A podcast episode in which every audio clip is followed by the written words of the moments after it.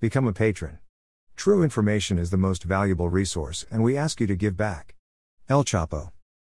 Police agencies have long known that Mexican drug cartels help supply Europe's nearly 10 billion US dollars annual cocaine habit, but acknowledge they have little idea about the workings of these highly organized and well financed operations. But now, a recent Italian police investigation, codenamed Operation Halcon, has provided the most in depth look yet into how Mexico's leading drug traffickers, the Sinaloa cartel, do business in Europe. IrpiMedia, a CERP's Italian partner, obtained access to police files and surveillance reports that show the cartel's methods in unprecedented detail. Operation Halcon started in early 2019, at a time when Europe was being flooded with cocaine from Latin America. The Sinaloa cartel, a global leader in cocaine sales with operations in at least 50 countries, was looking for new routes into Italy as a way to expand its European presence. Mexican cartels already sold synthetic drugs such as methamphetamine on the continent, but Colombian, Albanian, and Italian organized crime have historically dominated Europe's cocaine trade. Most drugs arrive in Europe by ship, usually to large ports with good connections to other major cities. Sinaloa wanted to establish another route, bulk shipment by private planes flying into small airports in southern Italy, with the drugs then transshipped to other parts of the country. Catania, a mid sized city on Sicily's eastern coast, was chosen for a test. The area, which was rapidly becoming a tourist destination, offered an international airport and a special draw, an airport official willing to help. The informant. The cartel's plan didn't stay secret for long.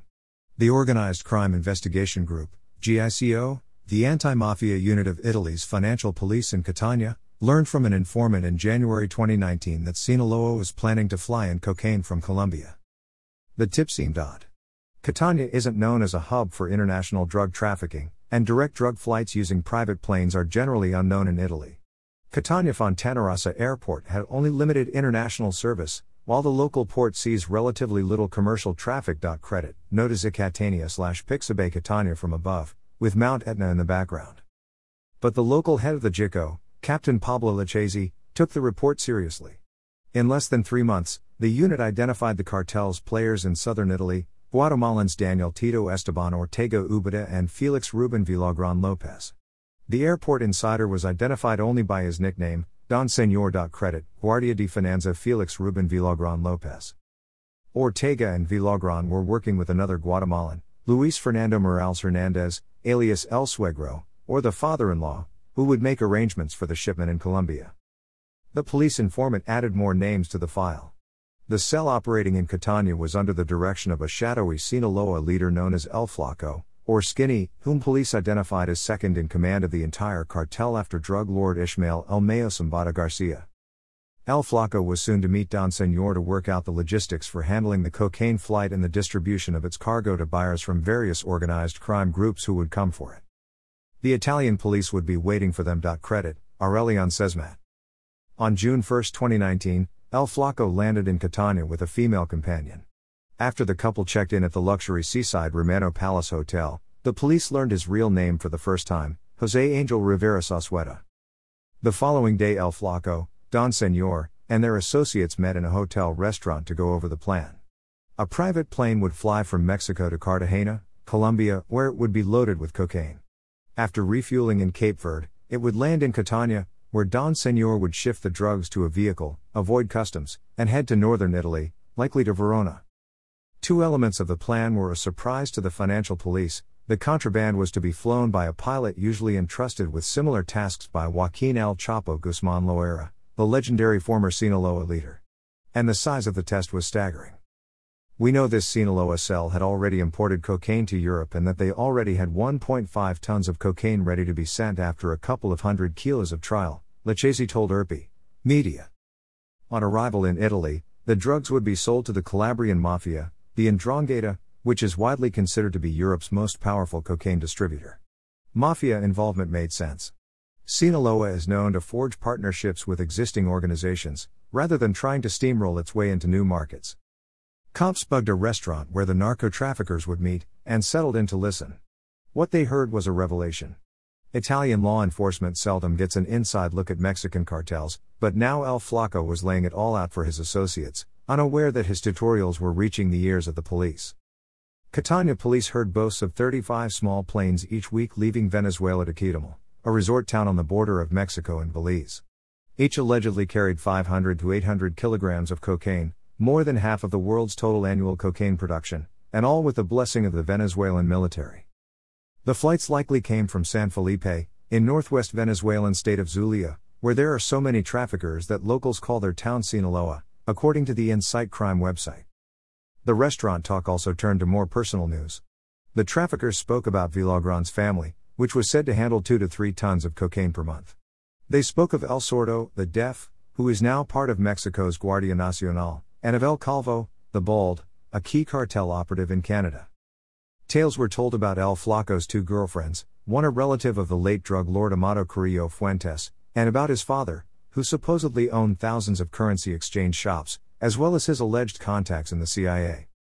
Although the Italian investigators couldn't confirm much of the restaurant talk, they were fascinated. Credit Amray Coena Sinaloa cartel member testing a weapon after repairing it in a small town in Sinaloa, Mexico. A little help from the police.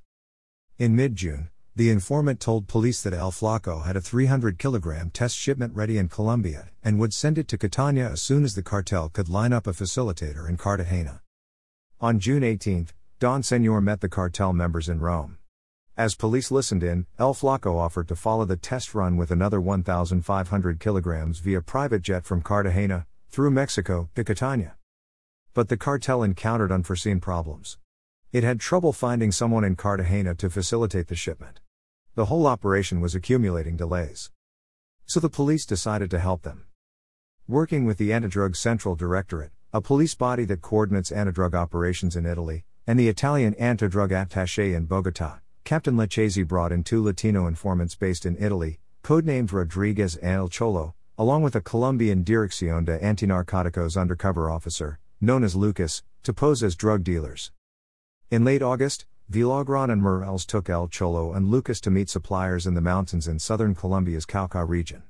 After passing through a checkpoint, where they were likely photographed, they reached a place in the jungle where traffickers confiscated their cell phones.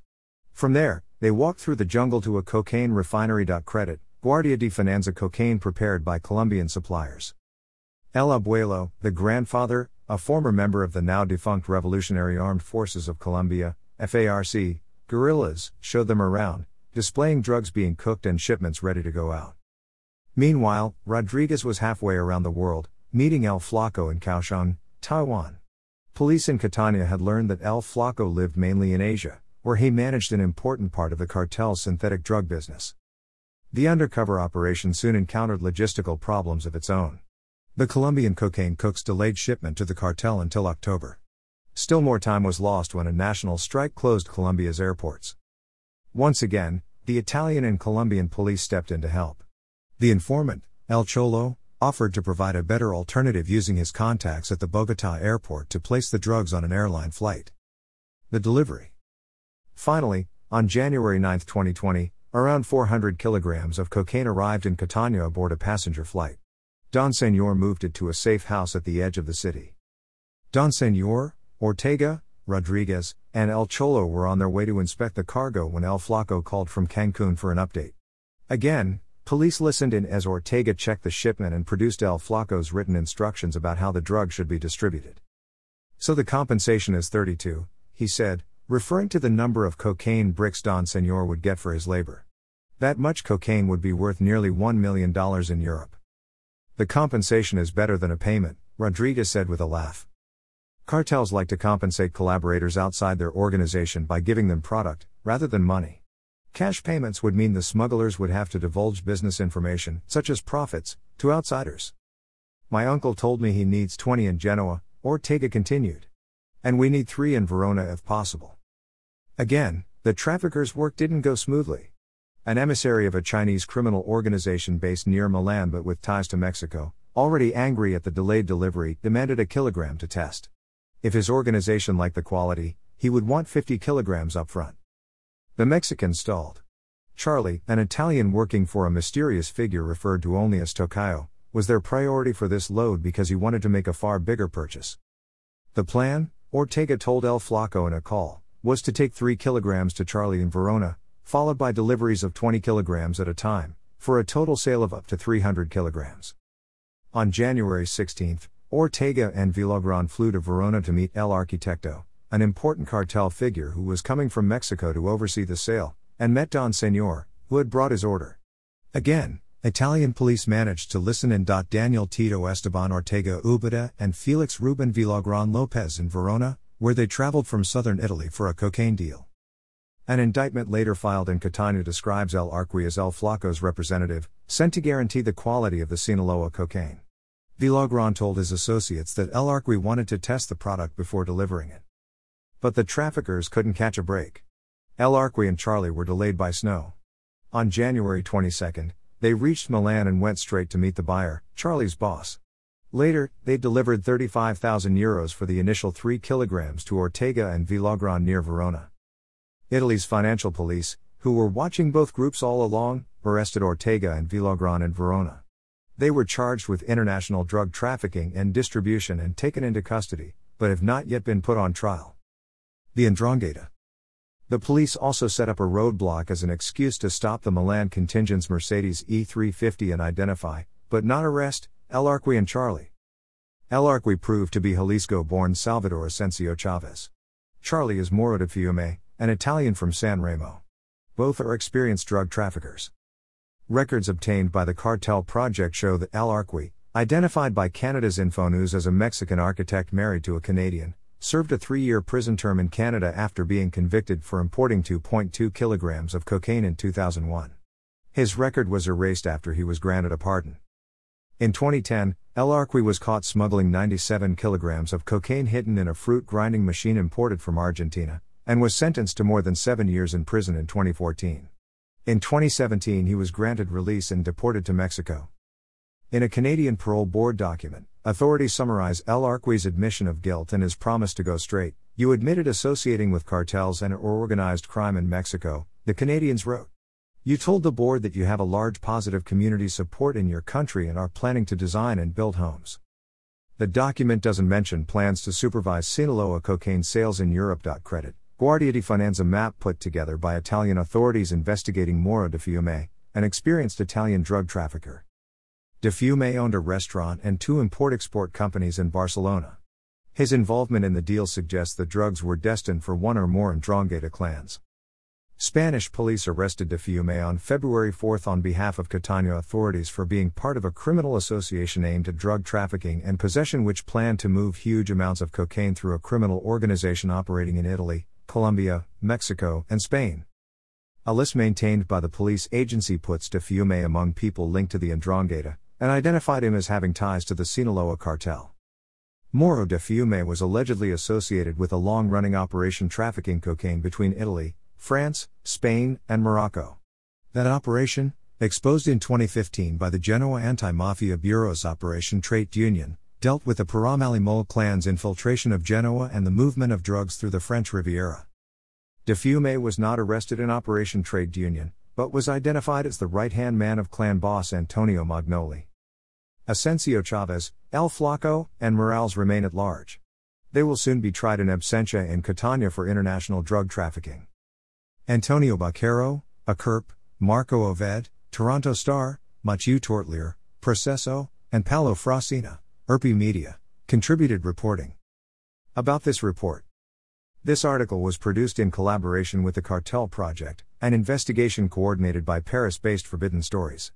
It involves 60 journalists from 25 organizations in 18 countries and involves various aspects of Mexican cartel violence, including the murders of journalists in Veracruz State. Forbidden Stories is a non-profit group dedicated to continuing the work of journalists silenced by homicide. Become a patron. True information is the most valuable resource, and we ask you to give back. Email address Sign up. Submit a form.